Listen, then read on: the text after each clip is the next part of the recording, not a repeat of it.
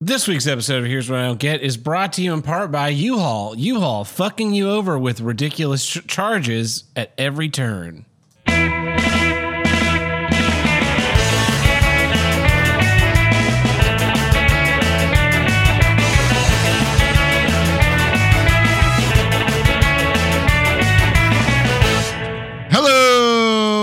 Welcome back to Here's What I Don't Get from North to South, East to West, the only formerly conjuring based podcast to tackle all of life's toughest issues. I'm your host, Tim the Handle Breaker, and with me today, as always, my good man, Tab Burt. Welcome back, everybody.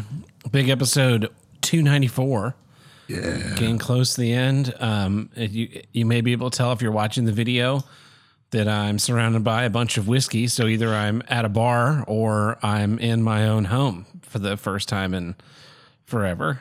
So uh, Surrounded by whiskey, I mean, odds are you're at home. surrounded by Surrounded. whiskey. I got this cool map of Tulsa. Um, I got this bottle right here. The Leiper's Fork uh, bourbon Yeah. that tastes like a big titty. Now, if, only if the bottle looked like one. You know what I mean? Yeah, I'll, I'll call them and talk to them about it. Maybe see what we can do. Um, boy, what a week it's been. So Friday night, I we, so we recorded Thursday. I posted the show late Thursday. Uh, Friday night, I went and toured a place in here in town. Saturday morning, I had an email that said that my application was accepted. So Sunday, I drove back. Saturday night late, I drove back to Tulsa, loaded a truck on Sunday, drove up here on Monday, unloaded a truck, and uh, that was one of the worst ideas I've ever had. Yeah. Yeah. But, it was uh, uh, not a lot of fun. It was a grueling weekend. It's the only way that that could possibly be described. The uh the so you know, I rented a U-Haul to do this, but this 26 foot long U-Haul. And the first half of the truck I packed, and it's like immaculate. Just everything's floor to ceiling, Yep. lined up. uh, and then and then some other which people- which kind of sucked because we got to that point in the truck after doing everything else and Uh-huh. it's like why is the ha- why is the back half of the truck like there's so much more stuff in here Yeah. Just think about it. The whole truck could have been like that. So anyway, Oh, yeah. uh, yeah, not everything ended up making it, which was kind of disappointing, but it is what it is. I'll get it figured out. But one of the things you got you got a good majority of it Oh, I got like 95% of it. Uh, Yeah. One of the things that really annoyed me though was, you know, everybody who's ever rented a U-Haul, they always give it to you and they go, oh yeah, you got to return it with seven eighths of a tank or five eighths of a tank or three eighths of a tank or some Yeah. ridiculous measurement that's not on the fucking uh, gas gauge. You know, you rent a car from a rental car company, and this isn't even an issue. This is just this is a bonus. You rent a, a, car from a rental car company, and the rule is bring it back with a full tank. A full tank. not even that in, in, anymore these days Sometimes, yeah, you bring it back and you just pay a fuel surcharge. But, Yeah. but you pick up a, tr- a car that has a full fuel tank and Mm-hmm. you return a car with a full fuel tank or pre, you've already paid for the, the Yeah. final fuel tank, whatever the case may be. But fucking U-Haul, they give you this weird metric you can't see. So my truck was supposed to be a uh, at three eighths of a tank. We finished unloading Monday evening. I went and parked the truck at some grocery store that's nearby. My, Tuesday morning, got up and went to breakfast. Got the truck, took it back to U-Haul, and on the way back to U-Haul, I went and filled it up. And I did the thing you do when you fill up a, a U-Haul, and you have to hit some arbitrary metric that they've set. And I had the thing pumping. I had the key in the ignition. I was watching the needle go up. Now this is a gas gauge that has three markers on it. Can you guess what those three marks could be, Tim, off the top of your head? uh, off the top of my head uh, let's go full halfway and empty Uh, okay, it has five marks then.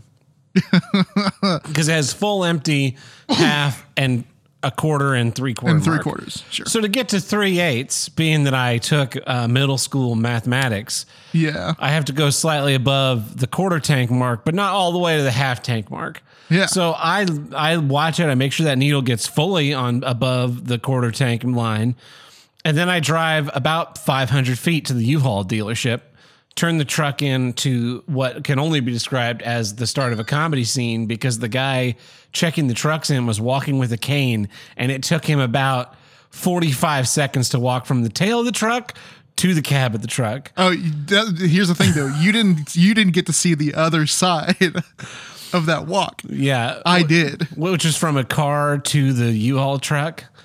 yes, but also including a bit where he dropped his cane.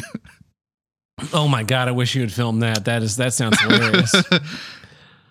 uh, yeah, so that was frustrating um, yeah. to deal with that guy, but no big deal. Uh, we went and did some other stuff for the rest of that day, and then I dropped you and trucking and tucking off at a car rental agency where you rented a car, and I'm sure it had a full tank of gas. Yep. And I, on my way back to uh, my house, I was checking my bank account balance and I saw this charge for U-Haul for $84 that went through same day. And I was like, what the fuck is this? And then I, I, I saw that I got an email from them, a receipt for your transaction, which I assume was just another receipt of my whole Yeah. or- order Now, now that you're done. now that I'm done. So then I went back and found that email and opened it up, and it's a it's an invoice for a thirty dollar fuel surcharge for not filling up their fucking tank, and nine gallons of gas, which in a fifty gallon tank is about twenty percent of the tank. Mm-hmm. So I f- happened to be driving by this exact same U-Haul dealership, and I pull in and I go in and I pull up the invoice on my phone. And I'm like, yeah, I'm just trying to understand because I'm I'm looking at the invoice, and they put a little highlight on there where you. F- brought the tank back at and they're saying Yeah. i brought the tank back at one eighth which would be well below the quarter mark which mm-hmm. there's no way i could have burnt that much fuel in 500 feet so i I'm like, I think there must be a mistake because number one, um, that gas gauge doesn't have an eighth mark on it. It has only a quarter, a half, and a three quarter mark. And I was well above the quarter mark. So someone might have looked at that and thought that it was only an eighth and not.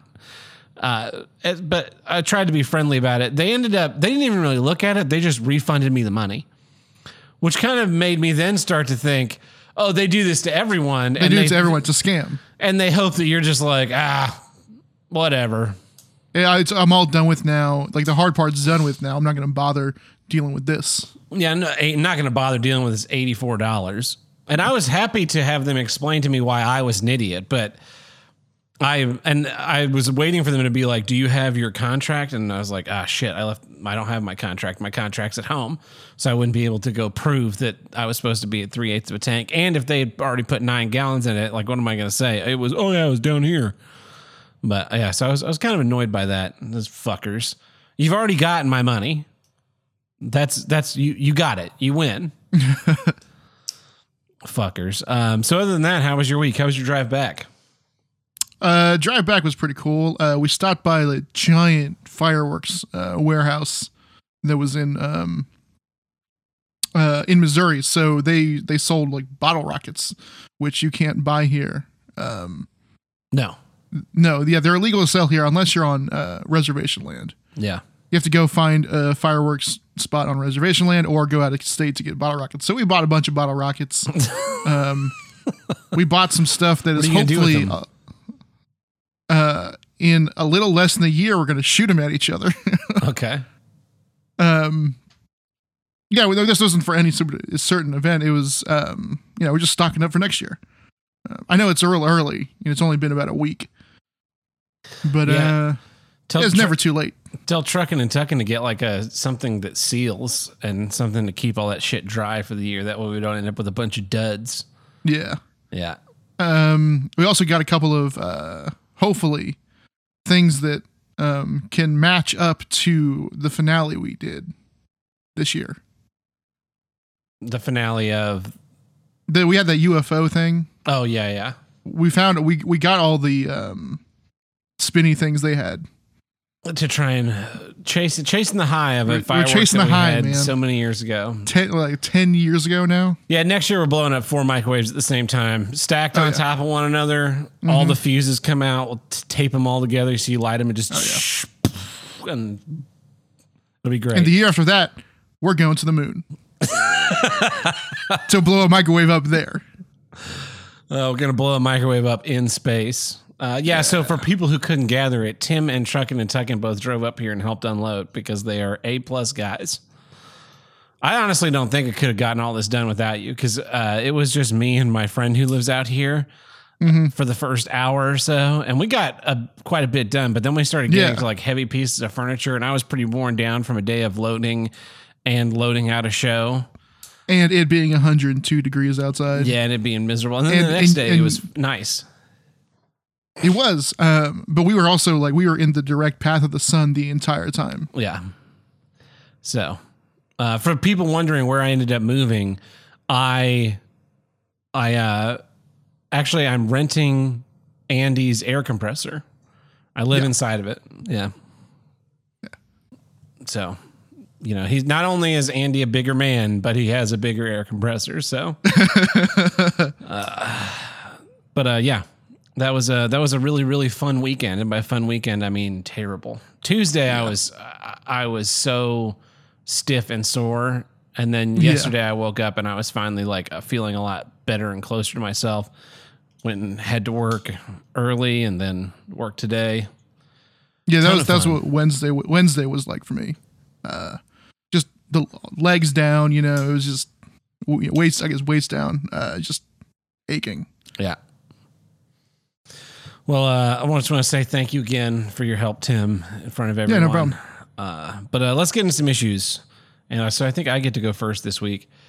Here's what I don't get the Four Corners. You know, that place where Arizona, Utah, New Mexico, and Colorado meet? Well, number one, the little placard of where those meet that you go, the little place you see, it's like Yeah. fully in Arizona. It's not anywhere near the fucking actual border. Uh, So, Okay. so that's a huge scam. You lying. That's a lie. Yeah. That's Uh, so that that's one thing. But all, but no, what I'm actually talking about is so in mythology, there's or in in comics, if you consider comics mythology, there's always like this divine weapon or thing that we that oh, we we defeated the bad guy and we took the crest of his family and split it apart and spread it to the four corners of the globe. that way they yeah. could never be reunited and he could be you know destroyed. And let me tell you it's like the, the Dragon Balls. The Dragon Balls, yeah, and then and then what, inevitably what happens, or the the episode of of uh, Star Trek: The Next Generation, the Gambit, where they're going after that like ultimate Vulcan weapon, and it's in all those yeah. pieces.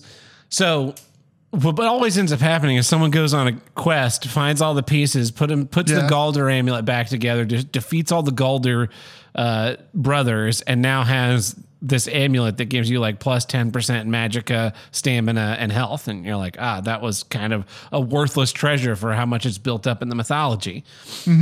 But let me tell you something. Um, I've got a way better way to scatter a thing like that so that it is absolutely never found. And that is to pack it, pack it into a random number of boxes and ship it a few hundred miles away. It'd be lost forever. No point in scattering to the four corners. Uh, we broke apart the Hitler's crest, put it in six different boxes, and then moved to the next town over. Couldn't find one of the pieces. I guess it's lost forever. There's no riddle that will solve this one. You're just fucked right in the ass. And you know what we're gonna gonna do next? We're gonna take all the the last three pieces we have. We're gonna pack those into new boxes and move them to the next city over. And you do that four or five times, and the thing is just fucking lost into the other realm where nothing will ever find it again. And that's that's where you are, and that's where I am. That's where I live right now. It's just all my shit is theoretically in this house. It's supposed Uh, to be. It's supposed to be, but I keep running into things where I can't like find something. Last night I'm unpacking the bar and I get like all the all the all my liquor was sh- brought here in liquor boxes, which I know is a crazy concept. Uh, and so I'm like going through all these liquor boxes, and I'm thinking I have there's a box missing. I, I like I have a mental inventory of what's supposed to be here, and there's Yeah. a box that has like two different varieties of Jameson in it that I know I'm missing. I'm missing my Blantons. I'm missing like in my head. I'm going down this list of all the my Suntory whiskey. I'm missing all these things, and it's like these could all fit in one box if they were together. So where the fuck did this box go? And ended up having to look all around and discovered that it somehow got put into uh, my closet for absolutely no reason. Weird. Yeah, and uh, and so I was happy about that. But then I also have my little bar mat. It's one of those silicone mats that has all the little stubs in it and it Yeah. catches drip off for when you're making drinks. And I wanted to put that up on here because my idea is I have these two great big shelves full of whiskey. They're kind of separated by type now. Um, and they're all faced. So you can see everything on there. It's not just me going like, oh shit, I forgot that I had a bottle of uh, Bulleit rye over here. And now I, I need to like drink this Bulleit rye. I, I shouldn't have bought another bottle of it. And, but then the center is going to be like my prep station. So people are over like watching TV in this other room or out in, in the backyard. I can come in here with a little bucket of ice and my shaker and make some drinks, put them on one of my multiple serving trays and take them wherever and distribute them to people. And so I want to have my little stippled mat there so that I can have all of my shit not get wet and gross.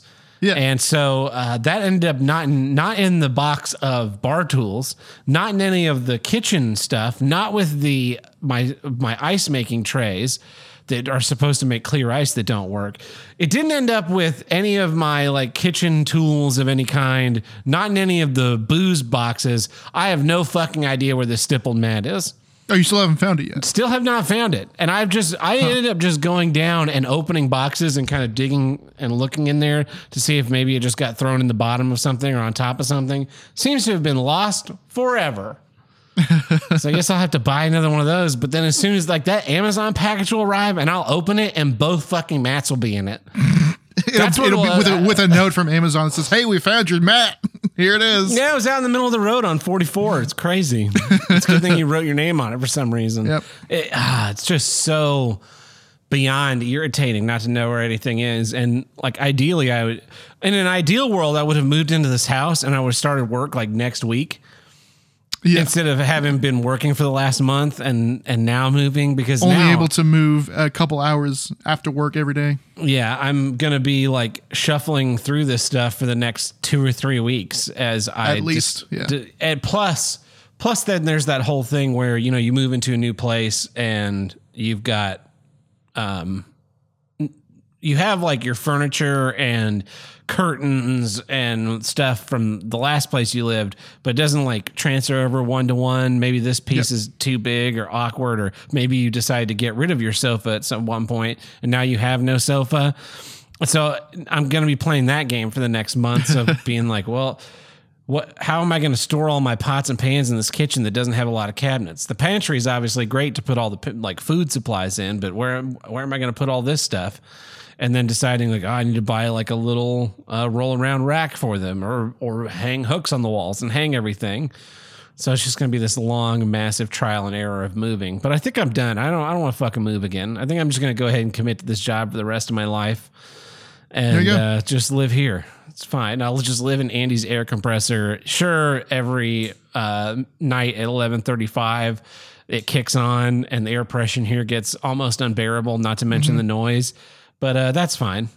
Also, here's a funny story, Tim. Tim, you've been on down the street. How would you describe my street? Uh, in what way? just like your general impressions if you were going to write like a little a little real estate blurb to try and sell someone on moving to this house how would you describe the street Uh, let's see. Um, air compressor lane is a small. Uh, I don't know. It's a it's it's small. Like I mean, and it that's the first word I would use. yeah It's it's I would, small and like tucked away. tucked away Yeah. Wow. Um. anything else that, that like someone would be reading a listing and go like oh i want to live in a neighborhood that's like that that's uh maybe maybe quiet does the word quiet come to mind Oh, sure. Yeah. well guess what Uh, not really. I mean, about there's a lot of dogs US on that street. About 30 U.S. Marshals just this morning, 6:30 in the morning, busted my neighbors for who the fuck knows what. Marched nine people out the door in handcuffs. Amazing. Yeah, I think they might have mixed them up with me. Yeah. Uh, they were all like laying in the in the flower beds and shit with their rifles and whatnot. It was wild. It was some wild stuff. Amazing. Yeah, you guys, you guys should have stayed another night. We've been like, Uh, Should've stayed another night, fuck? yeah. yeah. That um wow. Yeah. Um, I. So speaking of uh, air compressor lane, uh, it it it baffled my mind. Uh, just all of St. Louis, because I've I've driven through I've got I've driven through there a couple of times before, but you're only usually but usually it's just the major highways and you're just sort of like skirting around around it, you know. Mm-hmm. You, you can see a little bit of the middle. downtown. Punch yeah, you punch through the middle. You can see downtown. You can see the arch, and it's like wow, there's a there's that stadium, and there's a lot of graffiti on this side of town. Uh, and then you you go on through, but um, you give us a little bit of like a, a tour, Mhm. um, and I could not tell. Like here in here uh, in Oklahoma, you can really like you can really tell like um, the differences in like uh, proper like uh, average property values of a street. Yeah. Um, you can you can like tell like oh you shouldn't go down that street. Uh, half the buildings there are condemned, and then you know two streets over, you know you've got like you know uh, 1.5 million dollar McMansions because that's just how it is here.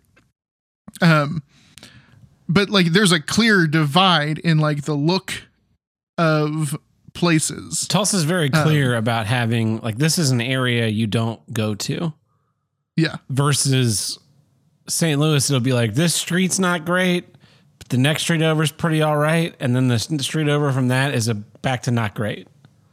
Yeah, and it all but it all blends together because it's an old city and all the buildings there were built before 1905 or something like that. Um, everything's made out of brick. Um, like no questions asked. There there are no buildings there that aren't made out of brick. Uh, and so everything looks the same. Um, and all the streets are very small. There are no big streets. Um, and uh, like everything's smushed together. Everything is also like taller because because you know all the houses are thin but tall. Mm-hmm. They don't have attached garages.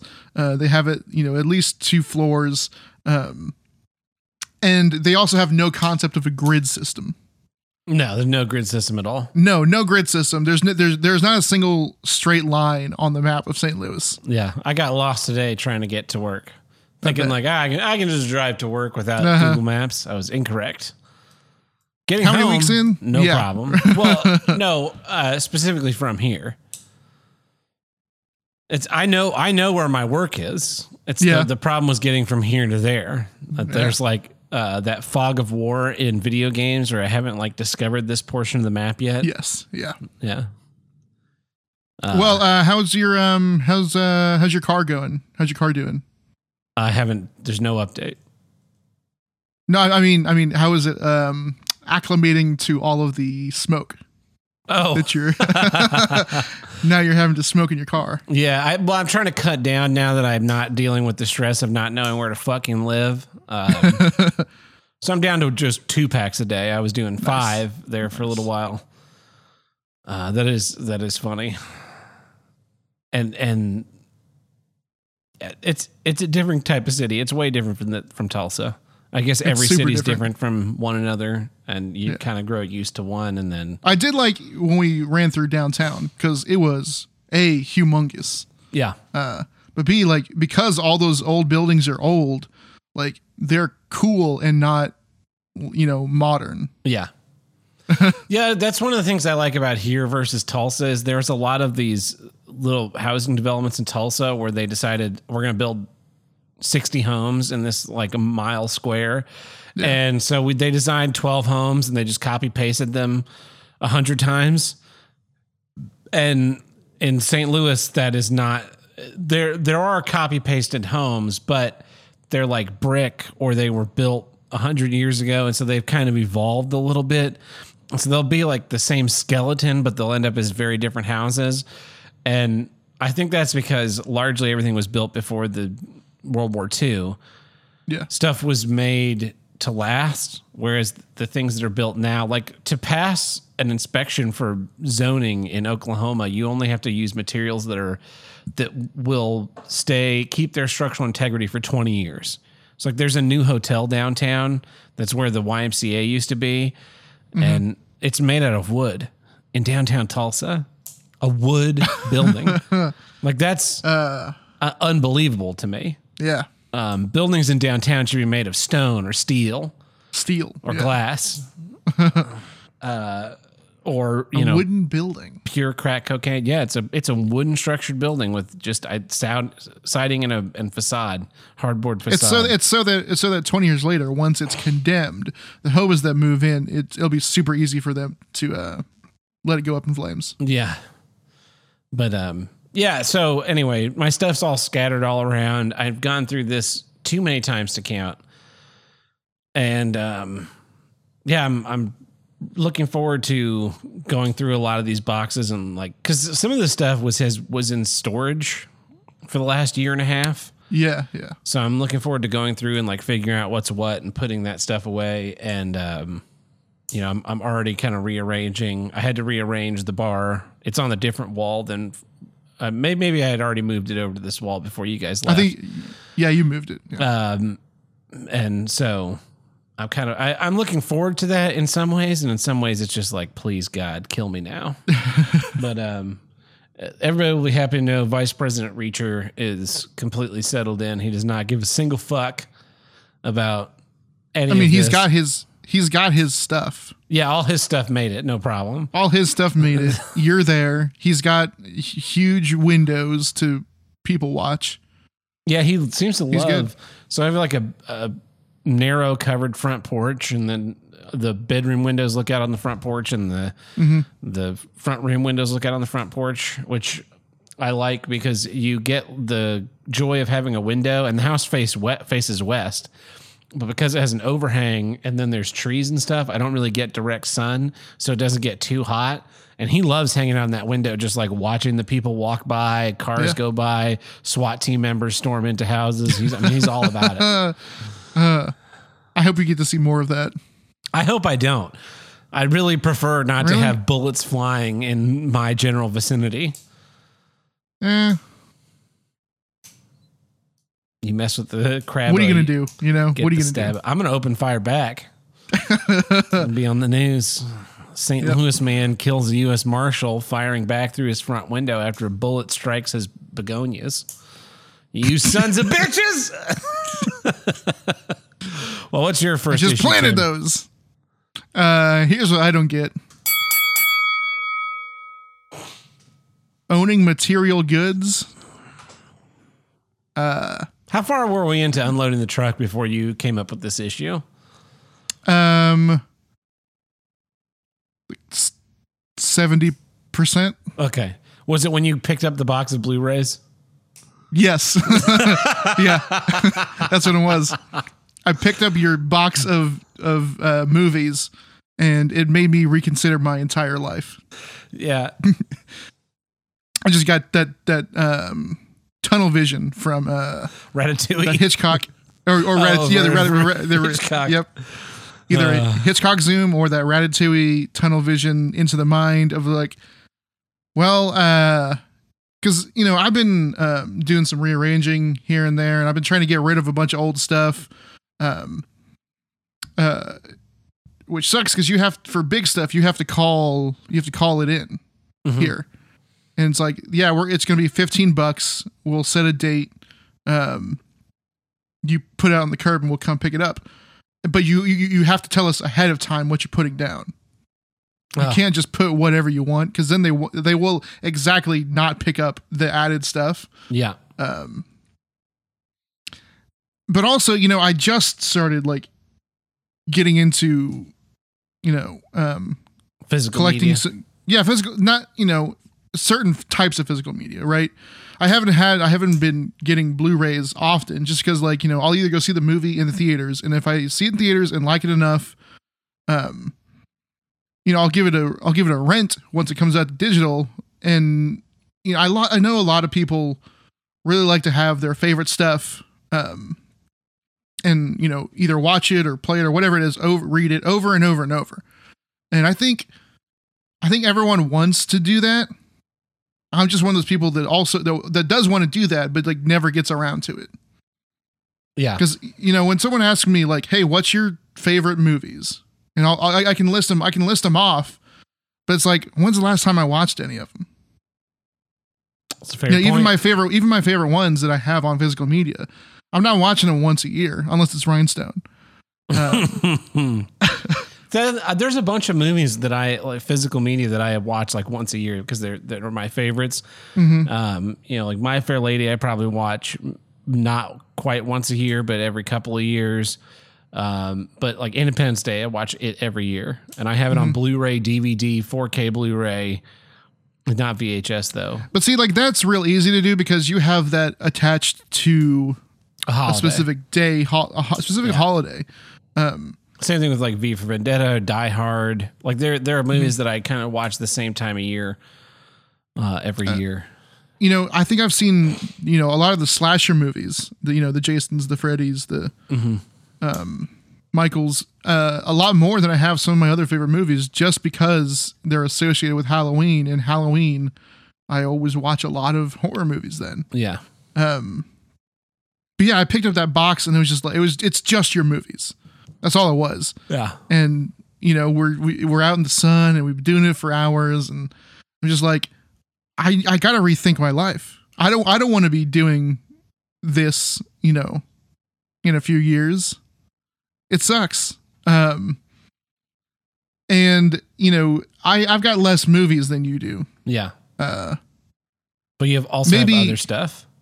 so maybe if I if I like took all the movies in my family's entertainment system, maybe would be get a lot closer.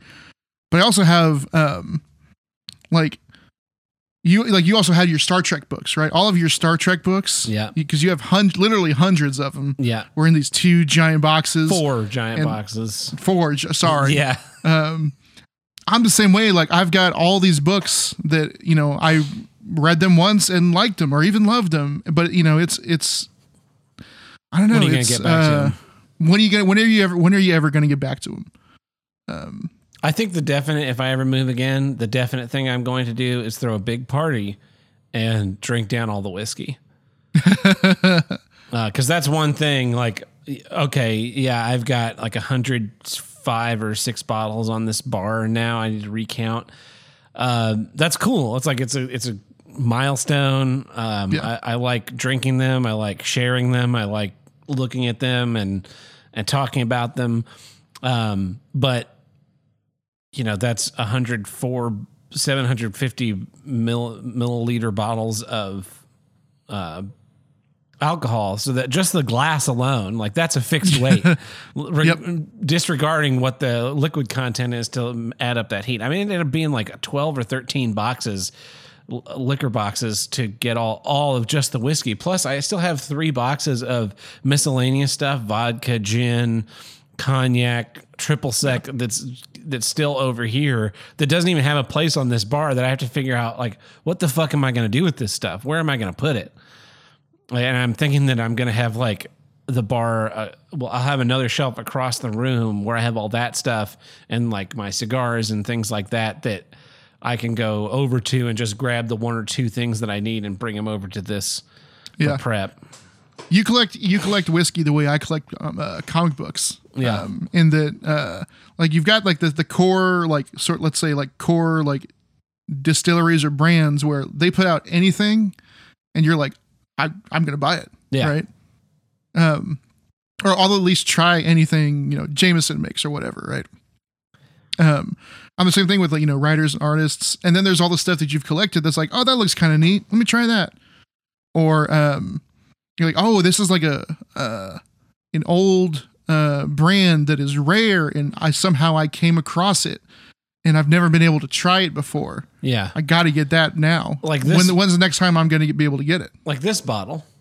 Yes, Slap dick something has a slap dick agave whiskey. So if the fact that the that the whiskey wasn't called slap dick wasn't enough, it's it's made with agave nectar or it's flavored with agave nectar. Mm-hmm. But I saw that name and I thought, oh, I got to buy that. And then it's made with real. It's a real agave whiskey, and I thought, okay, well that's that's different than everything Anything else that else, I yeah, have. so let me. I now I want to try it. And I, it's it's fine. Um, yeah. And but so now this is like just on the shelf with all the other Taking American whiskeys. Yeah. like if I do a little turn, I think, or squat maybe. On video, you can see like I got a bunch of here behind me, Mm-hmm. and like these guys here are the and that's the other thing is the like you don't collect um the like singles of whiskey, right? No. The little one shotters. no. How many how many bottles of whiskey do you have that are even half bottles, like a 350 mil? None. I think I've bought one of those one time. Yeah. yeah, yeah. Um I you know, I like I like the big fat hardcover Yeah, Of you know, course. omnibus size. Yeah, the bigger the better, right? Um, and I'm, I mean, it's, it just it just weighed on me when I when we were helping you move. It was like, you know, you you know, it's it's, it's all stuff that you like and enjoy. You know, you have all your Lego. Um, that was a lot of you know what we moved it's and a um, large number of boxes. Yes. a large large large number of boxes. Yeah.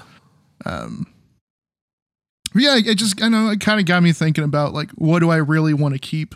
Um,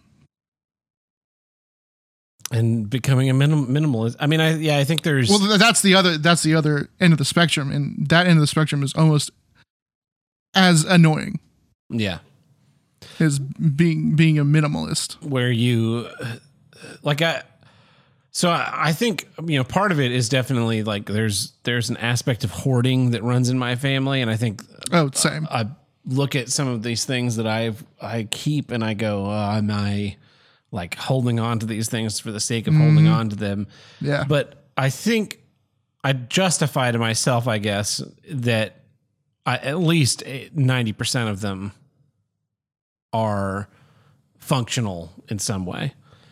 Like, yeah, I have too many chairs, or I have all these shelves, and I just keep buying more. The whiskey, um, for the most part, I'm not holding on to like trash. Mhm. I'm holding on to something for a reason. Like I have, uh, yes, I Yeah. keep all of the boxes for when I buy a Lego set and build it. I then flat stack the boxes and stack them inside another big Lego box until that one becomes too full to carry. And then I start the whole process over again. And I keep all the manuals, but that does come in handy because every so often one gets like knocked off a shelf and, and breaks and you're like oh let me put this back together. Or i decide to rotate out what's on a shelf with something that's like packed away in storage and now i have to rebuild it. Um so you know uh, a lot of that hoarder show i think that hoarder show was kind of a detriment to people in that most of what they showed was people who like collected oh The- yeah i have my bathroom extreme. is shoulder deep in used diapers that I can't Yeah. throw away because I'm a lunatic. And you watch that show and you go like, this person's an, an idiot. This they're like killing themselves with this, and they, they don't get it through. And then you don't stop to think about like why why do you keep buying Lego sets, building them, di- partially disassembling them, putting them in Ziploc bags, putting them in a cardboard box, and then never thinking about them again yeah, um, and you know, I, the other thing I that I don't want is I don't want to end up being one of those guys where you get married and then you just all your stuff gets put in a storage unit forever.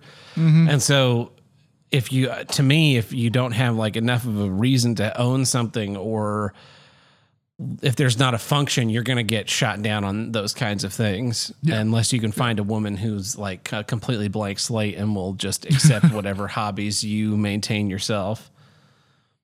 Um, but yeah, that, no, I mean, y- I feel um that was part of the the rethinking process for me too. You know you've got your whiskey and you know it's nice to you know um come home after a hard day of work pour yourself a nice glass of whiskey be able to choose you know it's not just whatever swill the local bar has on tap. Yeah, you know um it's also in the safety of your own home you know you're not going to the local bar and downing whatever swill they have um you know hour after hour um you can do it in the comfort of your own home you know and i like to you know you know it's nice to uh to come home after hard day's of work for me and uh you know you know do a little reading yeah, and have something to you know have a bunch of stuff to choose from yeah. That's I think I like I like that feeling more than the actual drinking. Is the like looking at over everything Yeah.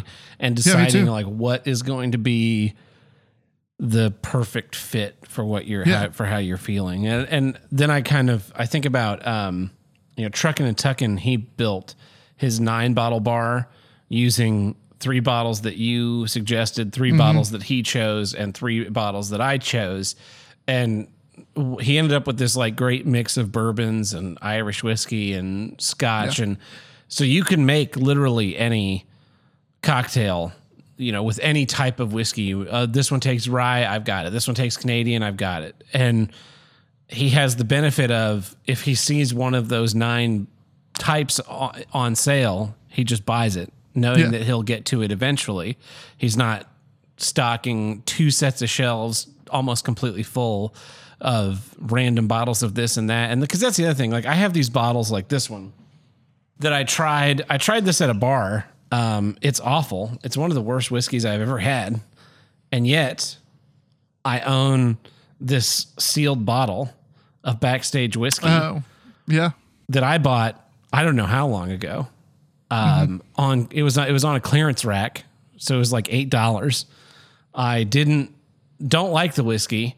I'm never going to open it to serve to anyone. It's Yeah. swill, so it's not like you know people will buy bottles like Blanton's or E.H. Taylor and leave them se- sealed and then sell them in 15 years for a huge markup. It's not going to be worth anything in 15 years. It's going to still just be this bot this like oh uh, you bought a backstage whiskey because you work backstage places. That's uh Yeah. that's kind of clever.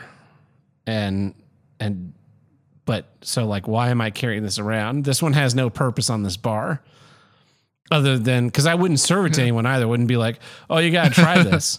Like I, I only give people whiskey that I think that they will like based on the stuff that they have tried before, Yeah. or, or something that I like that I want to see if they they'll like it. Uh, and I know nobody who likes Southern whiskey. I guess Uncle Buck might like it. But, But like like that one, you know, I, I can see, you know, you, you the argument you make for that one is like, I mean, it means something to me, It- even yeah. only you know a little bit. there's a whole big story to go with that bottle. So Yeah. I guess there is something there. But uh, yeah, become a stoic, like kung, the kung fu guy. Just The sell fu guy, everything, yeah. wander the streets. Oh, I was I thought you were talking about uh, Jackie Chan. you know, no, uh, you know, wrapping a, a cord around my neck and killing yourself, doing that thing, Yeah. that exercise deal where you have the garden hose and you just kind of spin it in your hand. boy, I forgot about that. Uh, what a weird thing. it was a weird thing. Um, that's a great issue, Tim. I Thank you. um, I wish you all the best in trying to decide what is what is worth keeping and what is not worth keeping. But um, Yeah. that brings us to the middle of our episode, which means it's time for This episode is brought to you in part by the Ricada News Network. Definitely not fake news. well, Tim. What news do we have today? Uh, our first news story comes from Hollywood. There is a hot new uh, TV series into movie reboot coming out this year. Uh, the trailer for it just came out, and uh, Tab, if you could click play on that link I sent you. Here we go.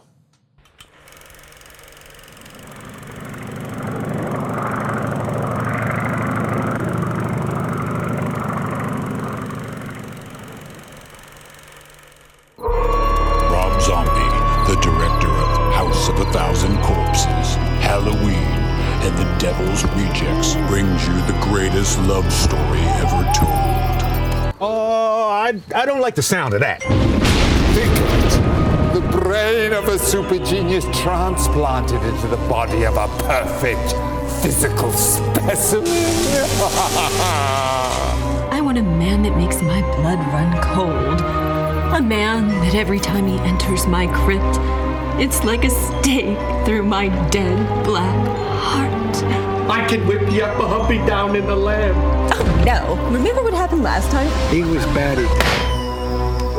I'm gonna go. Okay. I'm looking for a vision, a queen, true love.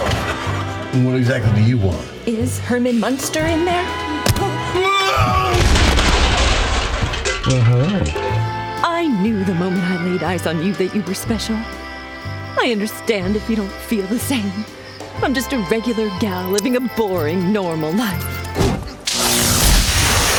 If there's one thing I know, is that the rest of the world melted away as soon as you appeared in my life. It seems Miss Lily is truly in love. Oh, come on. You know, and I know that we gotta get rid of that bozo Herman Munster.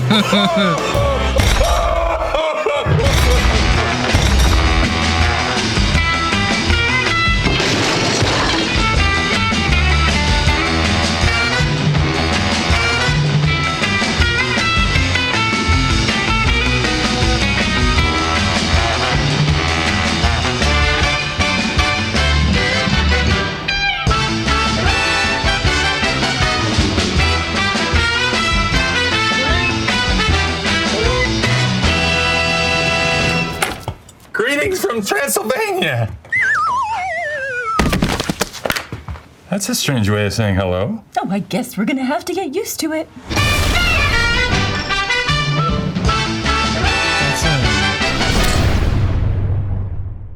That looks like a funny or die. It looks worse than a Funny or Die sketch. It looks like they gave Neil Breen about five thousand extra dollars for his next movie, and he, he got he somehow got the rights to the monsters. I'm truly perplexed and confused as to what the hell even is happening there. I'm confused as to why they let Rob Zombie do it. And it, I'm, I, I- for it doesn't look like a Rob Zombie movie though, so I guess that's a compliment. But it looks like it was made by so. 14 year olds, like in It the park. Yeah. Uh, the, there's some terrible CG in it. Um, it looks like everyone is Arrested Development. Was it season five or was it season four where they had to green screen all the actors together? Oh, four where yeah, where the, nobody was in the same room at the same time. yeah. Yeah, That, it looks a lot of it looks like that. Um, oh boy, I don't know about you, but I grew up watching that show. I didn't um, because the Munsters was stupid and terrible when it was on, and I thought that it was fucking lame. And one of my favorite things about the Munsters is the movie Pet Sematary, where Herman Munster Yeah. get his gets his Achilles tendon Gets his sliced Achilles by tendon a child sliced? and then murdered. Yeah, Uh, that's a great scene. I wish I wish that my cousin Vinny had ended with someone bursting into the courtroom and shotgun blasting in the face Herman Munster to death because he's a huge piece of shit in that movie. um, oh yeah, yeah.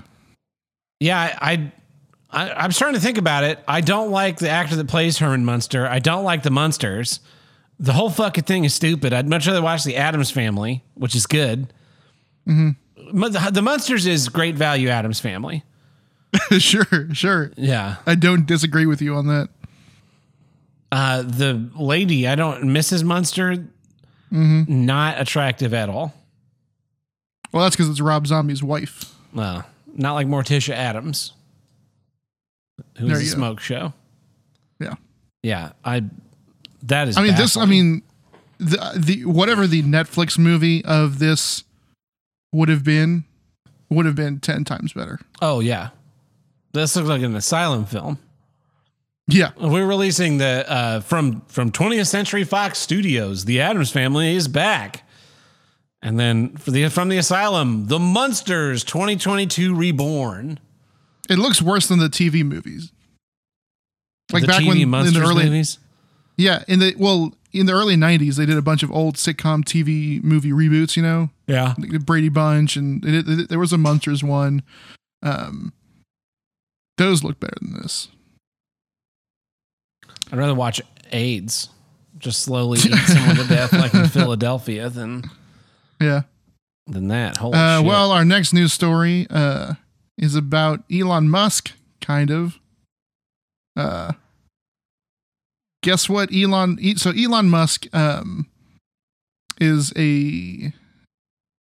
Uh, so I, I, I wanted to say that he's now a has a new family member title, but it's it's not really now. Uh, huh. I'm trying to think of how to say this. and Elon Musk is now a brother uncle. oh, gross. yeah. So Uh, he married he married someone's daughter that's his kid or No. something. Elon Musk's dad just who is 76, just recently confirmed he has a secret second love child with his 35 year old stepdaughter. Okay. So how does that make Elon a, a brother uncle? Um, because uh, it's his sister's kid, making him an uncle. But it's also his dad's kid, making the kid also his brother. Oh, okay. I see that. So it's less about Elon Musk and more about like his cre- creepy, crazy dad. Yeah, but uh, you know, he, Elon Elon likes to pr- likes at least the way he comes off to me is that uh, he's better than everyone else. Uh, and he- um, okay. and especially like you know, you know that that's one of the immediate first immediate jokes you can make about someone that doesn't live on the um Planet Earth. uh, on the coast. On the coast is you you know, uh, you're either- you're either in a you know northern snowy flyover state or you're in the the south where it's you know full of racism and incest. and he's a and he's a brother uncle. The I don't think Elon thinks he's better than himself. To me, he's like the uh, internet personified. So it's not so much. I think that he's like equal parts self-loathing and Mhm. total hype, and that's why he does what he does. Ah. Uh, His Twitter bid fell through. Mm, That's unfortunate. And and they're going after him to to have him go through with it or something. I don't know. Yeah, they were promised money, and, works. and he he bailed out of it, and so now they're like, we we want that money, we want that donut money, but people But speculate. but if if you if you list a bottle of whiskey on Craigslist, uh huh, uh huh and and someone someone's like, I'll give you two hundred bottle two hundred bucks for that bottle. And you're Mhm. like, all right, I'm on my way. And then on your way, I text you and be like, I will give you 180 bucks for that bottle. But since you know me, give it to me. It's a better deal. You say, okay. And then the guy's like, hey, I'm going to sue you for not selling me that bottle of whiskey. but there was no other other offer, and there's a contract involved. I guess. But there's speculation that this was intentional, like that he intentionally didn't go through with it because he was trying to show that they are basically bolstering their numbers to like trick uh and maybe it'll come out in the lawsuit. and maybe it'll come out in the lawsuit exactly. We'll see though. I don't know if i believe it or not. A lot of people believe that trump was playing 4d chess and i think he might have just been a retard who hit the right button too many times in a row as opposed to like so like people think that trump had this 4d chess thing going on and oh he you know because he did so much right but it's like a retard hitting a button is going to be right 50% of the time Yeah. Whereas an evil globalist hitting the button is always going to hit the wrong button intentionally. Okay. Sure. Yeah. Sure. So by Well, speaking- comparison, he looks very competent.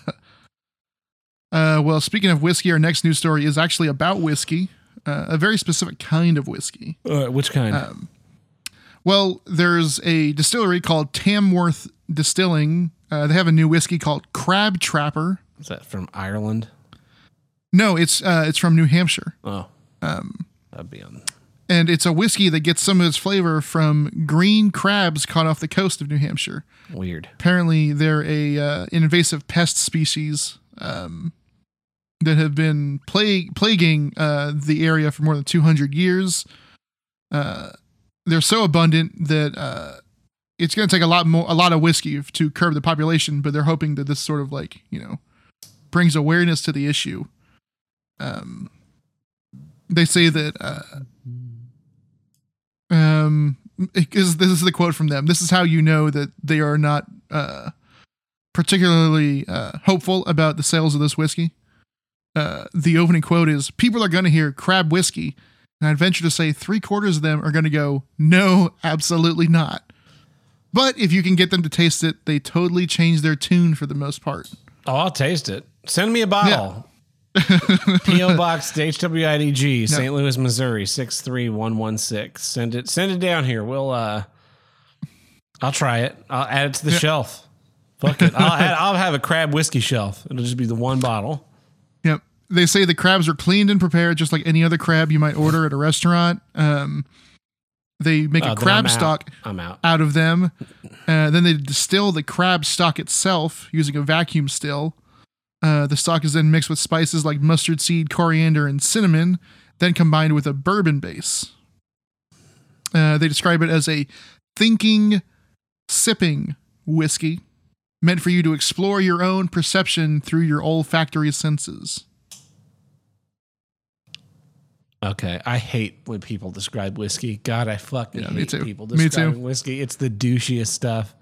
Yeah. Explore and sip and savor the flavors of crab while you run, slide away into the state where we live free or die. Get a little taste of down home country cooking with our sweet, delicious crab bourbon. Shut the fuck up and pour the whiskey. Yep. Have you been here before? No, I have not. Let me tell you about our restaurant. Shut the fuck up. Uh, Uh, well, our last news story is a local story. which one? Um, an Oklahoma man, No, That's you. yeah, uh, made a confession to the police of killing a fellow fisherman uh, this past weekend, or maybe it was week. Um, Because he was jinxing him. No. Uh, they said that Larry Sanders, who is the man that is confessing, and Jimmy Knighton had gone noodling in the South Canadian River. Uh, they got into a physical altercation. Larry claimed that while at the river, he discovered Jimmy intended to feed him to Sasquatch slash Bigfoot. Larry, Larry indicated that Jimmy attempted to get away from him so that the Sasquatch could eat Larry. Larry would not let Jimmy get away. Larry punched Jimmy and struck him with a stick. They fought for an extended amount of time on the ground, and Larry confirmed that he killed Jimmy by choking him to death near the river. He then drew a map and shared details of where investigators could find his body. They found the body on Sunday. Um, so yeah, this guy killed his fisher, fisher fisherman buddy because he thought the guy wanted to feed him to Bigfoot. I, why do why when you were reading the names in my head I was picturing that they they all referred to themselves in third person. Like, Oh. Larry's gonna feed is- Jimmy to the Sasquatch. Jimmy's not gonna let Larry feed Jimmy to the Sasquatch. Uh, Jimmy's gonna show Larry what's what. Yeah, that's pretty good. Yeah. Yeah, it, it's you know it's it's like it's like you know it's an it's an official document, so it it reads weirdly. Of course it does. They all do. I had to write an official document today. And I had to like do that thing, yeah, where you're like uh 25 parentheses 2 5 and parentheses like someone's too fucking stupid to know what 25 means. And Wait. all that kind of stuff. Oh, you had to you typed out you typed it out as a word and then had to Yeah. parenthesize the numbers. Yeah. Wow. Cuz I was writing I was writing a legal contract Uh huh. for a job that I don't have anymore. Cuz I'm the, so that was the other funny thing. Let's uh going back to recapping this week. So I went out to and I thought about bringing this in as an issue, but I decided against it. Uh, I went went and did that loadout with you it, there in Tulsa, and you know Yep. a lot of people were happy to see me because I haven't been there in a month, and uh, Yeah. some people not so happy to see me, and they just didn't say anything. But um, some of the people, one of, course. one of the guys I was talking to, let's call him Jay.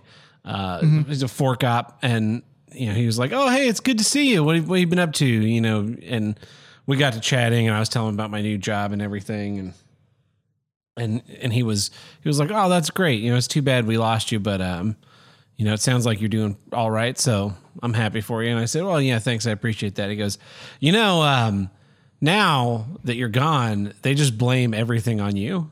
Anything that has that goes wrong, it's like, oh yeah, Tab did, and then they'll just fill in the blank." And I said, "Yeah, that that makes sense. I mean, I've moved away. There's no one to. I can't defend myself against it, and so." It's easier for them to just say like, "Oh yeah, that's all Tab's fault." rather than admit that like there are systemic problems that nobody has wanted to address for the last however long. And so then we're chatting more, and he said, "Yeah, but you know what I think makes it a lot more clear that n- it, this stuff isn't your fault is that uh, they hired five people to replace you. And when they hired that many people to replace a job one person's doing, it means that person was doing way more jobs than they should have been doing. It So- sounds yeah, yeah. I mean, uh, I mean, they at least they fixed that part. You know what I mean? Yeah, that's true. But uh, At least yeah. they didn't. They're not you know slamming another person down with the, the five jobs worth of duties, and you know letting them rot away. Yeah. Um, not I don't even care anymore because now instead of managing an entire city, I manage a little theater and one show at a time. I get to spend time at home watching television. It's great. Uh, so anyway, well, uh, this has been The Ricada News Network. Definitely not fake news. Oh, you know what I forgot to do? I forgot to put this uh, banner up for the news, the Ricada News Network that I was going to show. Oh well, but now we can go on to. Uh, well, that takes care of our legal obligation this week. But you know what it doesn't take care of, Tim? What? Uh, sending boxes of shit to everyone that I used to work with who's been blaming me for all of their problems. If you want to help me with that, you can visit us at patreon.com forward slash HWIDG, which stands for Here's what I don't get. which is the name of the show. And over there, we have five tiers. We have the one buck tier, which gets you early access to each week's episode, plus our monthly minisodes. We have our two dollar tier. We throw the random bits and bobs we do now and again. We have our five dollar tier. We do our monthly bonus episodes. Here's what I do get, where we drop the hate and talk about what's great. We have our ten dollar tier, where you, the fan, submit a film. You vote on what film we watch, and we watch and record a feature length commentary. And then finally, we have our fifty dollars Spike producer tier, where you get a say in the show. Uh, we just had someone request to have uh, Andy on a couple weeks ago as a as a guest host. Um, I've got another guest host requested via Spite Producing that's probably going to be next week.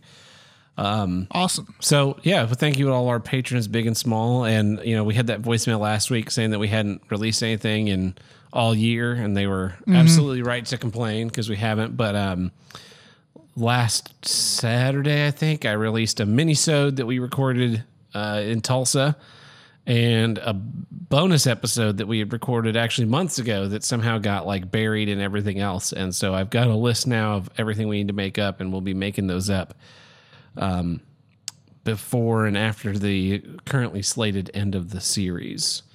So uh, thank you to all our patrons, big and small, for supporting the show. You've helped make it possible for nearly six years. Without you, we wouldn't be doing this. And so we just want to say thank you to everybody. But uh, let's get back to some issues, Tim, on this big episode 294. Here's what I don't get talkbacks. Now, uh, this is a theater one. So a lot of times in theater, they'll do like shows. It'll be the first time they've done them, or maybe it's like a politically expedient show, or maybe they're just like really hyped about themselves. And they'll do this thing that's a talkback. So what happens is you go see a, you go see pay to go see a play or musical Okay. or, or whatever, and then you know the show ends. They have their like final moment. I'm gonna go. I'm gonna go out and become a dentist. The lights go down and do a blackout. The music starts playing, and the lights come back up, and everybody's clapping. They come out and bow, and you're like, "Oh, thank God it's over." That was the longest three and a half hours of my entire life.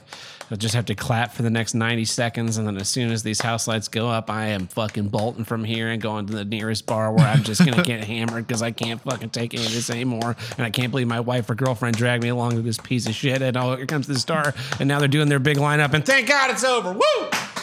and you're about to you're just you're like ready you're you're you're kind of all you got your jacket in one hand your arms are on the arms of your seat you're ready to just actually you're already standing because eh, we just give standing ovations away these Yeah, days yeah, but you're ready to just bolt and you're about to turn some guy from the microphone comes out there he's like hey everybody uh yeah thanks for coming to the show today we're actually going to do a talk back um, so the cast is going to get changed back into their regular clothes uh, real quick but um I- I'm Tab Burt. I'm I'm the director of Here's What I'll Get Here, and uh, we just want to. If you have any questions about the show, uh, maybe you wanted to ask before uh, we get the cast out here to ask them some questions, and we also have the playwright here. Uh, the playwrights right here. If you want to ask them questions about the the show. And then you end up sitting there for 30 to 45 minutes while all the morons around you ask simple and frankly retarded questions to Yeah. the people that wrote this. Like, uh, yeah, so um, I noticed your play had white people and black people in it, and that they were kind of opposed to one another. Uh, what do you think the meaning of that was? Uh, well, I was trying to illustrate how white people and black people are different. That if we work together, maybe we have like it's the same generic cookie cutter stuff. Uh, yeah, this is a question um, for the actors. Uh, what do you do uh, to prepare for the role? Uh, we did six weeks of rehearsal. I learned my lines. Oh, you wanted more than that? Um, yeah, you have the like director answering, and and but that's the thing is that those those questions are never the simple answer, right? Where it's like, well, uh, yeah, where did the props come from? Lowe's. they came from Lowe's. We bought a bunch of styrofoam and carved it into like laser swords. It's it's always like someone talking about t- turning it into being about them and their process. And one of the funniest things was that um on this so I did a show that had talk back this week. That's why I'm bringing this in. So the someone was asking about the choreography of the scene changes and how they move with the rhythm and like one of the actors answered and then they're like, "Oh, let's give it to the choreographer and have her explain how things work." And uh and then the director goes, "Oh yeah, well also we have backstage staff. Backstage staff, come out here." And like one backstage staff person comes out and they're like, "Yay, backstage person! That's go, that's so good." Then the choreographer's like, "Yeah, so actually one of the ways we did this is a lot of." And then another backstage person comes out and they're like, "Yay, this backstage person." And the director's like, "Yeah, this is uh, person A, this is person B. They work backstage. Okay, cool." And then the choreographer goes, "Yeah, so anyway, actually what we do is a lot of." And then a third backstage person comes out, "Yay!" So she could not get a fucking word out, and the director keeps introducing these people. Like you asked her to explain this, and now you've completely ignored what she's saying. Uh, she was the only one that had anything intelligent to say during this specific talk back because 90% of the time, like I said, it's just people being like, well, yeah, I'm a very spiritual person. So I tried to get in like the spirituality of my character. And, you know, the director told me what to do a bunch. And I just watching that was it just makes me grit my teeth every time. And I've had to go to so many of them. When I was in college, we had ACTF respondents to to our shows. And so in those, and it was like the it was like a talk back, but there was only one person asking the questions. So you'd have these ACTF respondents come in. They would usually ask a couple of questions to the lighting designer or give the lighting designer a couple of notes. They Mhm. would talk to the scenic designer for a little bit, and then it would be 35 minutes of actor talk. Yeah. And it, it- they were excruciating because nine times out of 10, I was the sound designer. They have no idea what I did. And so they would have nothing for me. Uh, I like the music in that one scene. Uh, anyway, back to you guys acting.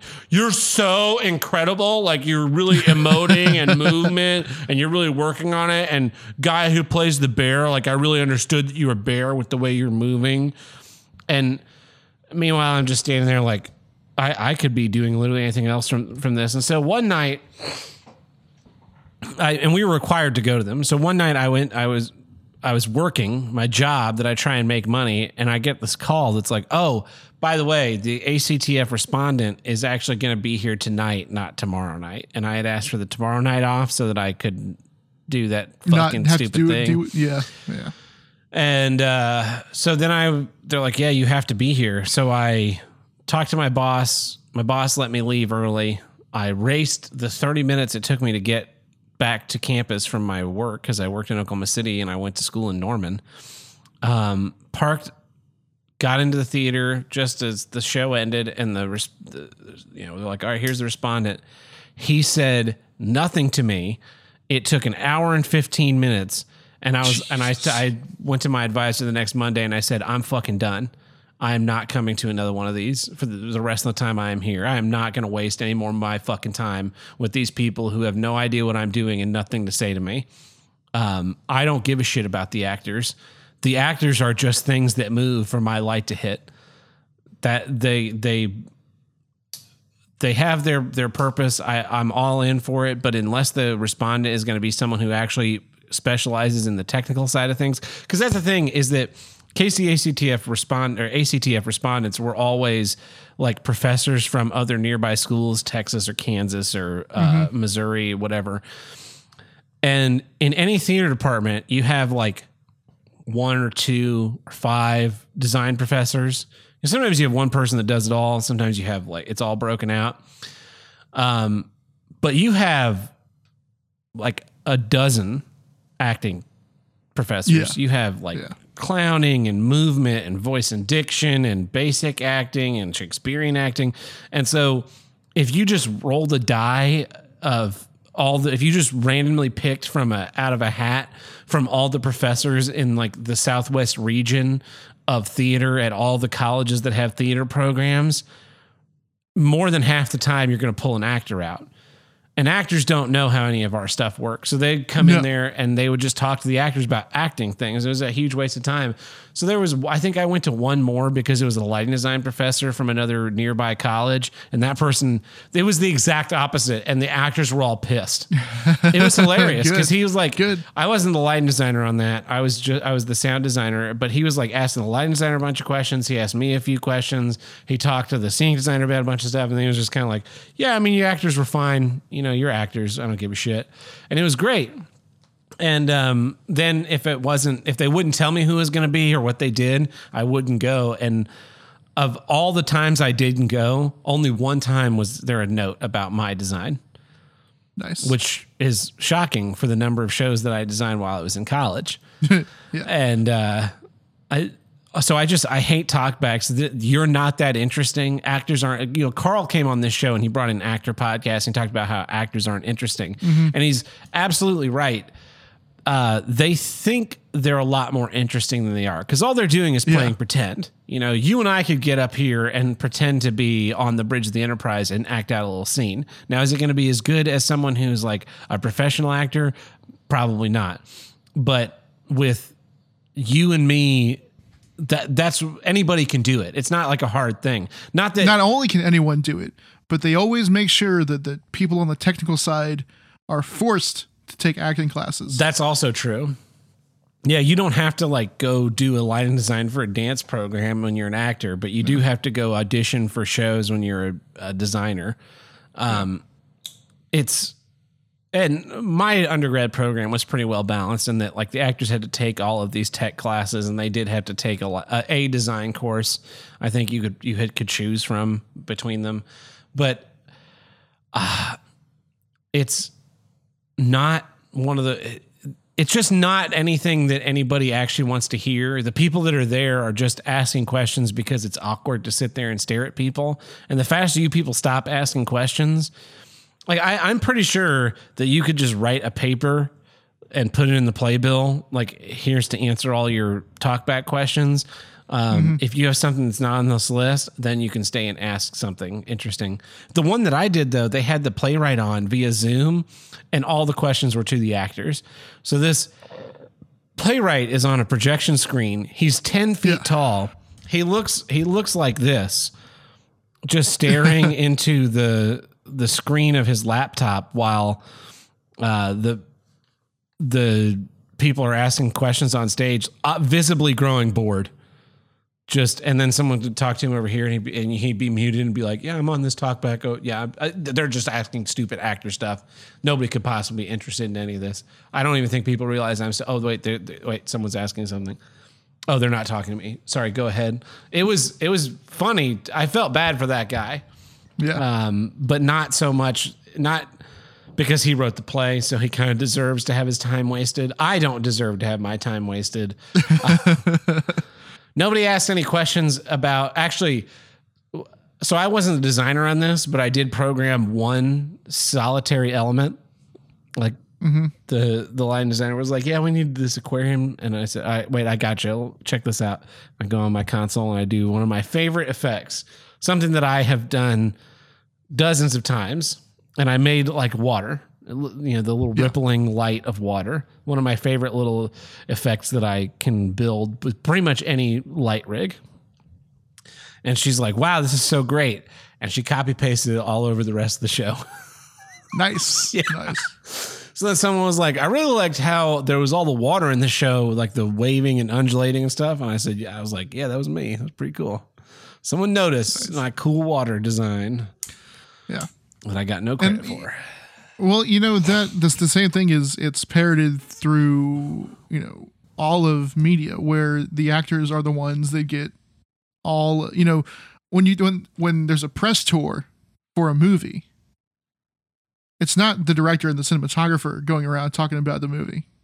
I mean, maybe at a at a festival it is, but the press tour is like the top five billed actors, Mhm. right? Um, there's no, you know, what did James Lipton host Inside the actor studio. inside the actors studio? Yeah. No one else's studio. It's the actors studio.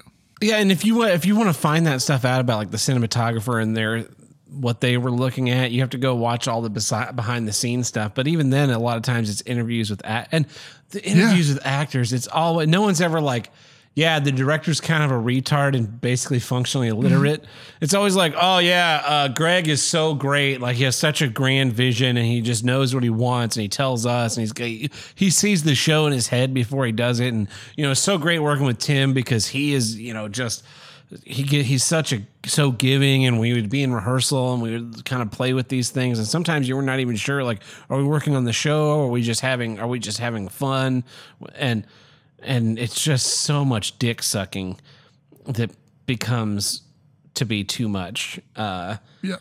and uh, that's I, I like watching the behind the scenes stuff on movies to find out about things like you know how how did this the podcast how did this get made to me Yeah. that podcast should be about the process of making a movie but instead it's Mhm. just about like recapping the plot while making unfunny jokes and that was that was a long time ago now it's about uh, june Scheer talking about being a feminist cunt and be and paul Scheer being completely unlikable and jason Mantzoukas being crass and uh, I've I- only ever heard, listened to like half of one episode of that show. So you're not was it the rhinestone episode it was the no. Well, aside from that episode, Okay. it was the junior episode. Wow. Yeah, and you were like, these people don't, don't fundamentally don't understand this movie. Because the the couple of episodes of that show that I've listened to, I've listened to movies that I either like or know a lot about, and they're like, "What even happened in this movie? I don't even know." It's like, were you fucking texting on your phone the entire time, you dumb bitch? Of course they were. Yeah, that's that's the answer. Uh, so anyway, so yeah, that's my issue. Talkbacks. Like, can you imagine if someone one asked us questions about like this episode in the next 35 minutes? So when you uh when you were ranting on and on was there a specific person that maybe you were talking about? Yes there was. Yes there was. Thank you.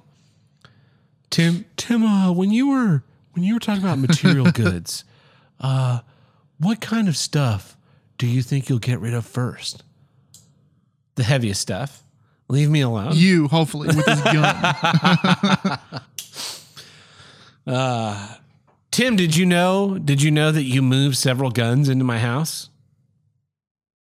No. No, they were totally hidden. I had them completely camouflaged. Nice. Pretty well done, if I do say so myself. Yeah, you, you, usually it's hard to hide a gun in a Blu-ray case, but you did. No, uh, actually, so that box was uh it wasn't my Blu-rays. That was my bowling balls. I don't know why the box got labeled Oh. Blu-rays. It's so stupid. Uh. I probably because they both start with B's. I was like Blu-ray. now you got to redo my whole issue. well, Tim, what's your second issue this week? Uh, here's what I don't get. Highway driving. Now, Tab, you do a lot of uh, inter and intrastate driving. Yes. Uh, here and there. You you really like doing it. Uh, my question is why? Because I'm good at it. Yeah, you're good at it, but you know who isn't good at it? Anybody else? Everyone else. Yeah. Everyone else sucks at it. Um, and I know you, you like you you come back from these trips and you'll you'll give me like the you know oh this guy was I was behind this guy and he wouldn't move over and I was behind this guy and he was you know being slow. Um, that's ninety nine percent of highway driving. Yeah. No, that's the thing is the stories that I'll tell are like that top 1% of people that are bad at it. but there are like nine other cars that were just cruising in the left lane for no fucking reason that also drive me nuts, but not in so much that I want to go like, ah, the you guys. It's not share worthy. It's it's the mundane. it's the mundane, but but it's the uh, it's not just the mundane. It's the um, it's the norm now. Uh, you know, I you know I was on the we were on the me and Chuck and Chuck were on the road for about twelve hours the last you know well, you know, Monday, Tuesday. I guess it was Monday, Tuesday. Yeah. Yeah. Or Tuesday, Wednesday, whatever it was. Um, about 12 hours total. And uh, like 11 and a half of that was spent uh, in the left lane waiting for the person in front of us to eventually go faster than the semi truck in the right lane. Yeah. I and I um you, you so when you're highway driving, right? You see a lot more semis. Um and we came across this patch of land in Missouri that we called Dead Tire Mile because for a solid full mile and like stretching out like getting great like a gradient uh, you know lower lower and lower after that was about a full solid mile of just destroyed tires on the road. I'm, I'm talking dozens and dozens of destroyed tires in a one mile stretch. Someone probably blew up with some tires. for the fourth? Yeah. uh how do i i want to know how we have a couple of people that are truckers that listen to the show Yeah. and i'm speaking directly to them um why I think the answer I don't that is very understand, simple as the like- money. but uh but not not just why you're a trucker but like how and why do you lose so many tires yeah, 704-750-9434. Tell us why you lose so many tires. I it was uh it was gobsmacking The thing to me with that highway driving, so on the way back, I was driving this U-Haul that was loaded down with all my stuff, and so Fred Rush, one of the listeners to the show and big con- contributor to the See You Next Tuesday podcast network, uh, he he and I have had like conversations. We've talked about struggles of highway driving. And one of the things he's talked about how is that it's always annoying. You'll you'll get next to the semi truck and on the downhills you'll have more weight so you'll go faster but on the Yeah, uphills he has less weight so he can accelerate up. And you end up ends up driving you crazy. And I never experienced that because I'm always just going faster than the trucks are until I was driving this big U-Haul. And I there was a solid 2 hours where there was this one semi truck that I kept like uphill he would beat me and the or uphill I would beat him and downhill he would beat me Yeah. and we just kept trading positions and passing one another and it was making me fucking crazy uh yeah it's to me I think maybe it's because I'm wired differently like there's a zen of the highway driving. I hate the city driving where you're stopping and going and you're mm-hmm. like fucking people are turning in and out constantly. I like the zen of just setting the cruise control, finding that speed that is like the perfect balance between speeding and not getting caught and that your car is not going to explode and kind of riding in that coast zone as far and as as fast as you can. Like I love I love taking these road trips where I get in the car and it says, you know, 17 hours to Nashville and mm-hmm. it- you'll arrive at 4 p.m. And then I arrive at Nashville having stopped for gas twice and eaten food and it's like 315. Yeah. So I shaved off all of my stops plus plus a bonus and know, there's something like making good time like George Costanza is just as just as fun as getting there. Uh, and I think that's, yeah, maybe, maybe that's why I'm a, I'm not as bothered by it, by the mundane. And also, it's like my dad is really, I don't know if trucking and tucking is like this, but my dad won't pass people on the right, which makes me nuts because I'll just pass. No, if no, I'm, he's if not like I'm that. cruise control on and I'm going faster than this person, they're in the right lane for the left lane for no fucking reason. I'll pass them on the right, no problem. Yeah. Um, but I I wish that I Especially had when like you're a when you're not if you're not going to crazy, if you're not going you're not speeding like crazy. I wish I had like a slow. side firing shotgun that when I drove past someone like that, I could fire out the side of my car and just pepper their the side of their door. So when someone passes them again, they're like, "Ah, that guy got passed on the right because they were driving too fucking slow in the left lane." Here's the other thing. I was I was thinking about the tires, right? Now you could make the argument that because trucks have more tires, there's there are more tires to like blow on the Mhm. road. Yeah. But how often are do you see like regular car tires blown on the road? I don't know. It's mostly truck tires because they're they're made differently than ours. Yeah. Yeah. Our tires are terribly, I disposable. You can like retread. Um, you can retread semi truck tires. I don't think they last that long, based on just the pure percentage of the ones on the road Uh, I've yeah. seen. There, I do hate when like you come across crest a hill and there's a big piece of tire in the middle of the road and you got to swerve suddenly to Mhm. dodge it, or the car in front of you like sees it and swerves last second and you're kind of too close and Yeah. Someone should make um, a video game that is like Mad Max highway driving with your car shotgun, the like the Winter Soldier uh, disc grenade thing. God, that would be all the, great. All the various car weapons we've talked about through the years. Yeah, that would be uh, a cool game. And then, like, if you're in the left lane for more than a mile and there's no cars and the there are no cars in the right lane, or you're not appreciably gaining on a car ahead of you, your car just explodes and you lose the game.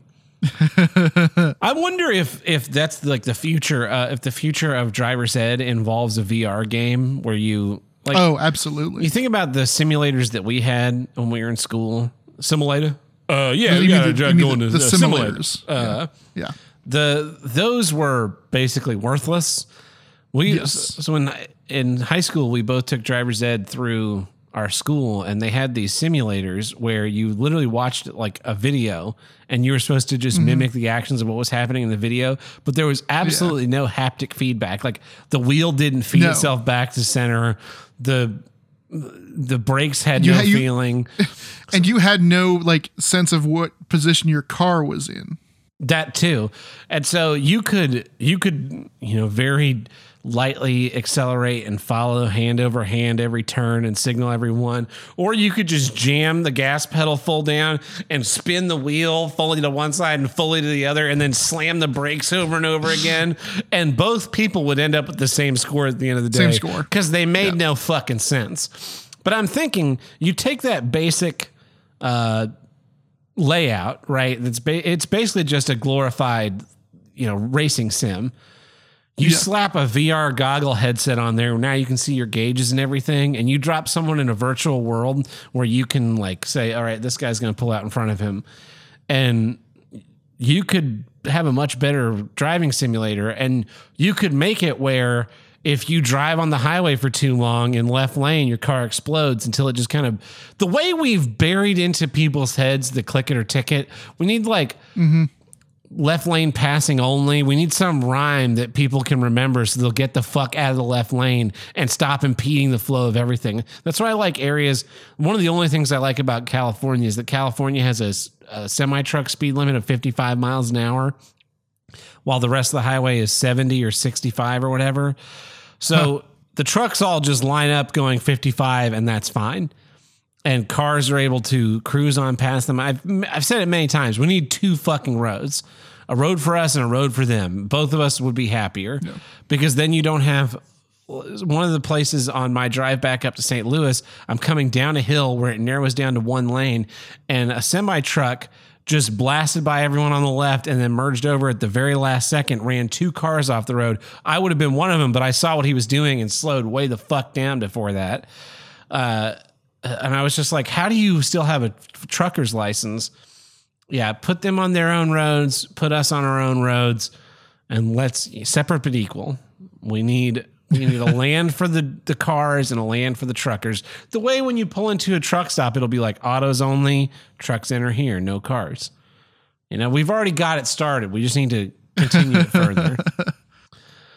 Uh yeah, that's a great issue, Tim. I um I can't wait for you to have to drive back up here again in a few weeks Yeah. for for the big finale of the show. We're gonna do it live in person out here. But uh, this time you're taking a Greyhound bus. Actually, it would probably be less stressful because you just be in the back of the bus reading and completely oblivious to whatever the driver was doing up ahead. Well, uh, that wraps it up for episode 294 of Here's What I Don't Get. Um, I'm Tab Burt. I'm Tim the Handlebreaker. Until next time, See ya.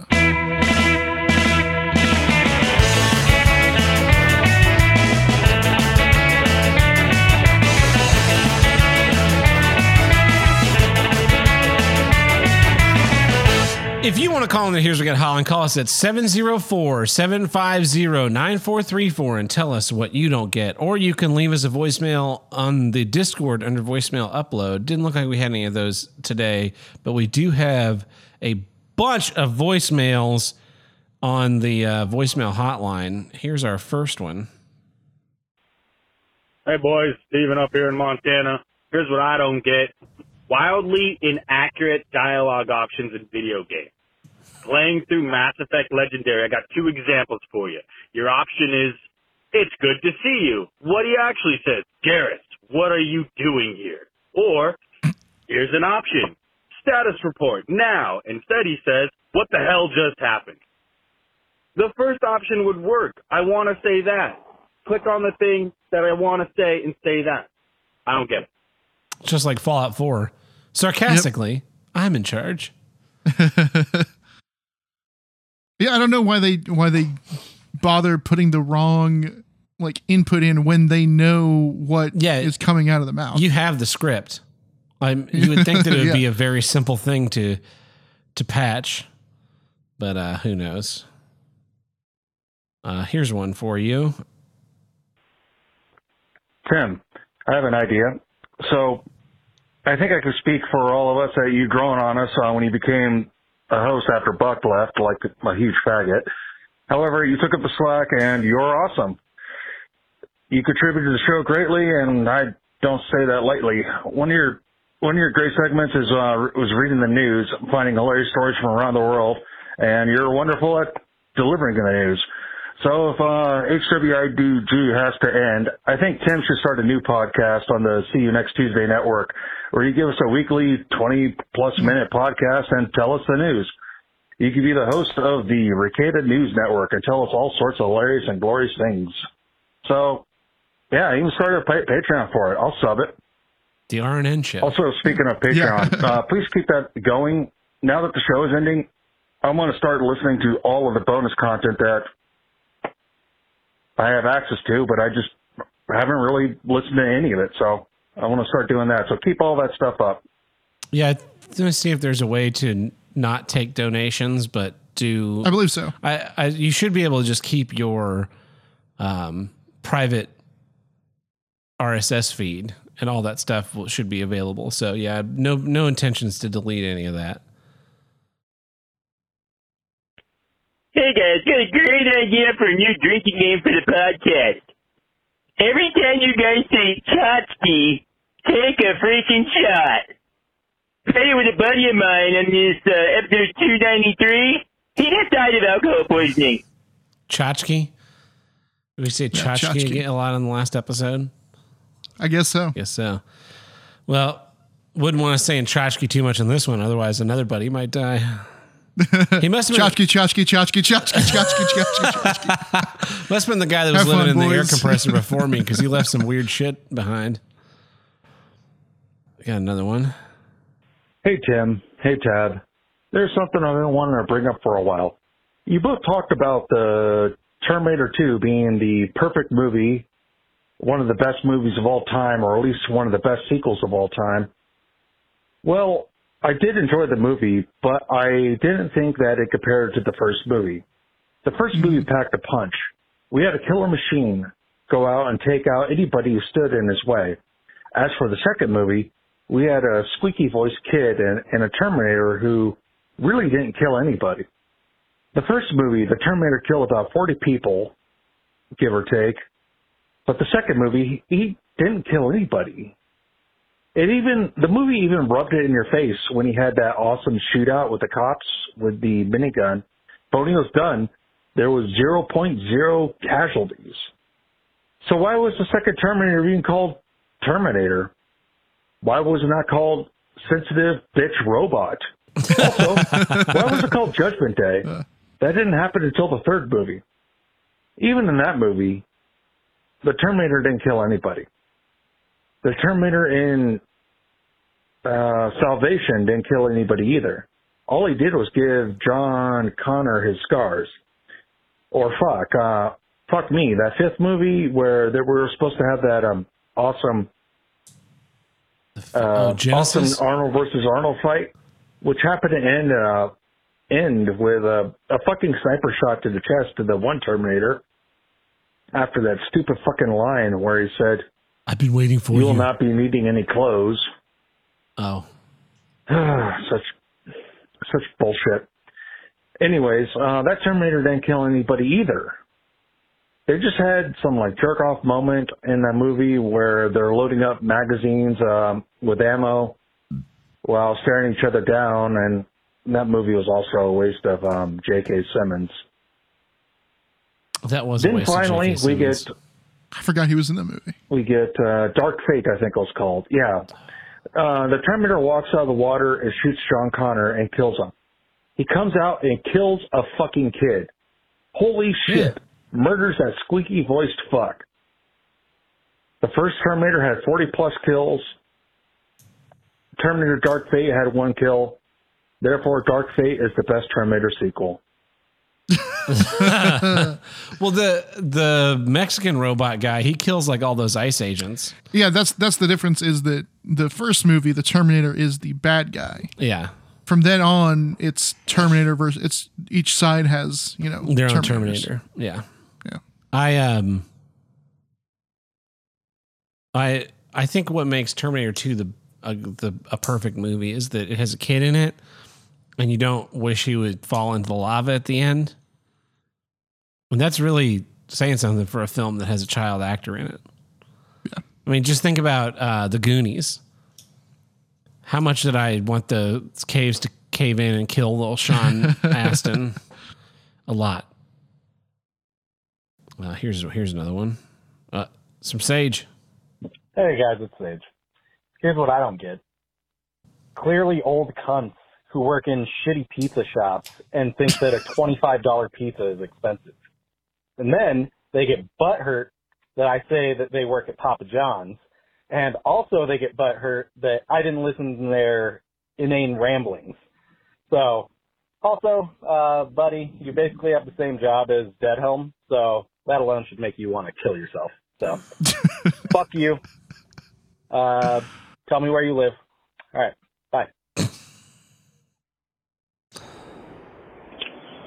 Holy shit, Dead Helm. I never thought I'd ever enjoy one of your voicemails, and now you got me laughing myself to tears. Uh, I hope you do get to beat the shit out of Sage. After that, I hope you do get to fuck his mother. Ah, they're gonna team up. Hell, I would Yeah. be, even like to drive out there just to watch the fight, too. Uh, Keep up the great you're not energy, watching. Dead Helm. You'll be Sage's stepdad in a week. It's a two on one spit swapping cage match. Yep. No spit swapping makeout match. uh, Hey guys, Dead Helm here, and uh, listening to this week's episode of Here's uh, no WATP. Yeah, same fucking letters, just rearranged. not uh, even close. You know, I've noticed uh, something that this newer generation does. Uh, newer generation of guys. There's only one letter that's between both shows, W, and it's their first letter, and it's our second letter, W A T P H W I D G. Yeah. I guess it's the there's like a rhyme there in the W I D G W A T P, but we have a H on the front. What up? It's like, you know, the people that were that are like, I'm on 01, right? Born in 01. They're born 02, and they do this like male vocal fry. So they talk like this, and they're like, "Oh my god, it'd be so hot if bro pissed on me." Like, bro, fucking doesn't matter if his flavor's like this, bro. Just fucking talk, you know? Don't talk. Don't fucking be like, uh, well, you know, I can't do it because I'm currently trying to talk into the truck speaker and drive at the same time, but you know, like this very deep, croaky voice, like you're fucking the emperor or something. Like, bro, grow up, grow the fuck up.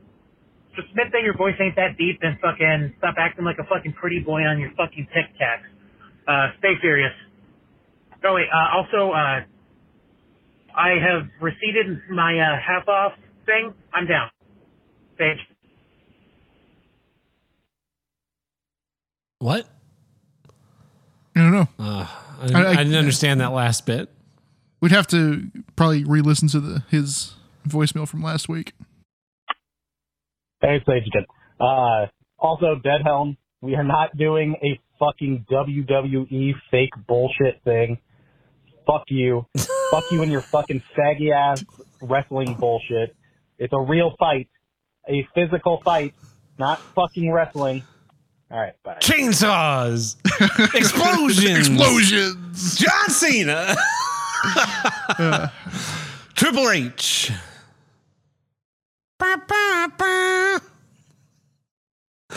Never not fun. It's never, it'll never not be funny. I literally, so I was driving, I got bored. I listened to that and Black Angus back to back.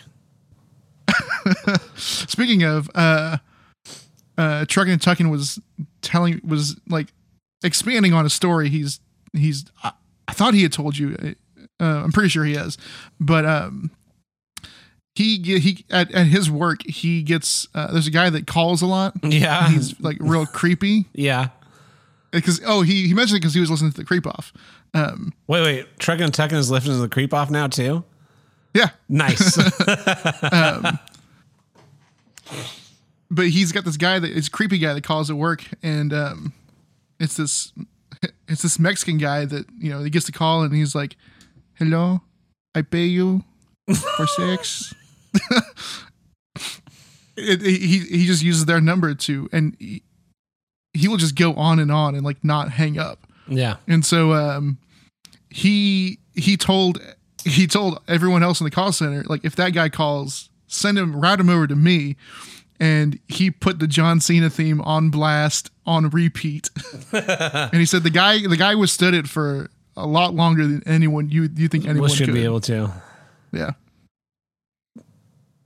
Uh, this is the last one. Oh yeah, one more thing, Dead Helm. Sage will never do it. He'll never visit uh, to fight you ever. Not you. Anybody who challenges him, he will never, never follow through with it. Why? Because he's a internet tough guy. We he talks shit, uh, but that's all he can do. He'll never do it. Sage will never fucking do it. You remember some of his voicemails, uh, uh, he clearly expresses how lazy he is and uh, his fucking back pains, complaining about uh, people who cannot walk another 50 feet to uh, a, an intersection, intersection crosswalk, while he at the same time he complains about not having access to handicap parking because he cannot walk another 20 feet from his parking spot into work.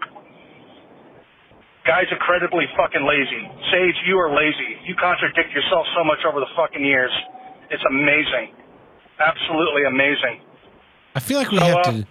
Congratulations, Dead Helm. You have a perfect uh, fighting record. I feel like we have to book a, a, a venue I think So. I mean I feel like it's getting that close. and do episode 300 live from a boxing ring. Yeah. And whoever shows up is the de facto winner. so Sage is the only one standing there. He's the winner.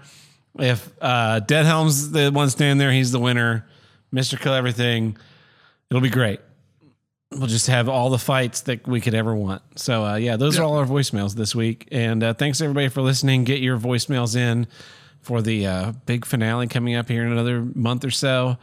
Who's going to have the final voicemail? And here's what I don't get. Ooh. Keep in mind, I play all the voicemails, but I don't necessarily play them in order. So I typically kind of bounce around. If someone's called in a bunch of times in a row, I'll split their voicemails up. So uh, yeah, get those voicemails in. Can, Base Brian just asked on the YouTube, can the voicemail continue as its own podcast? we'll just we'll just set up a way that you call into Google Voice and it uploads a YouTube video of our logo with whatever your Yeah. voicemail is, and you guys can fight back and forth for the rest of time. So uh, anyway, here I'm gonna I'm gonna zoom out, and by zoom out I mean move the camera slightly back, and now people can kind of see a little bit more of the full scope of my debauchery when it comes to alcohol.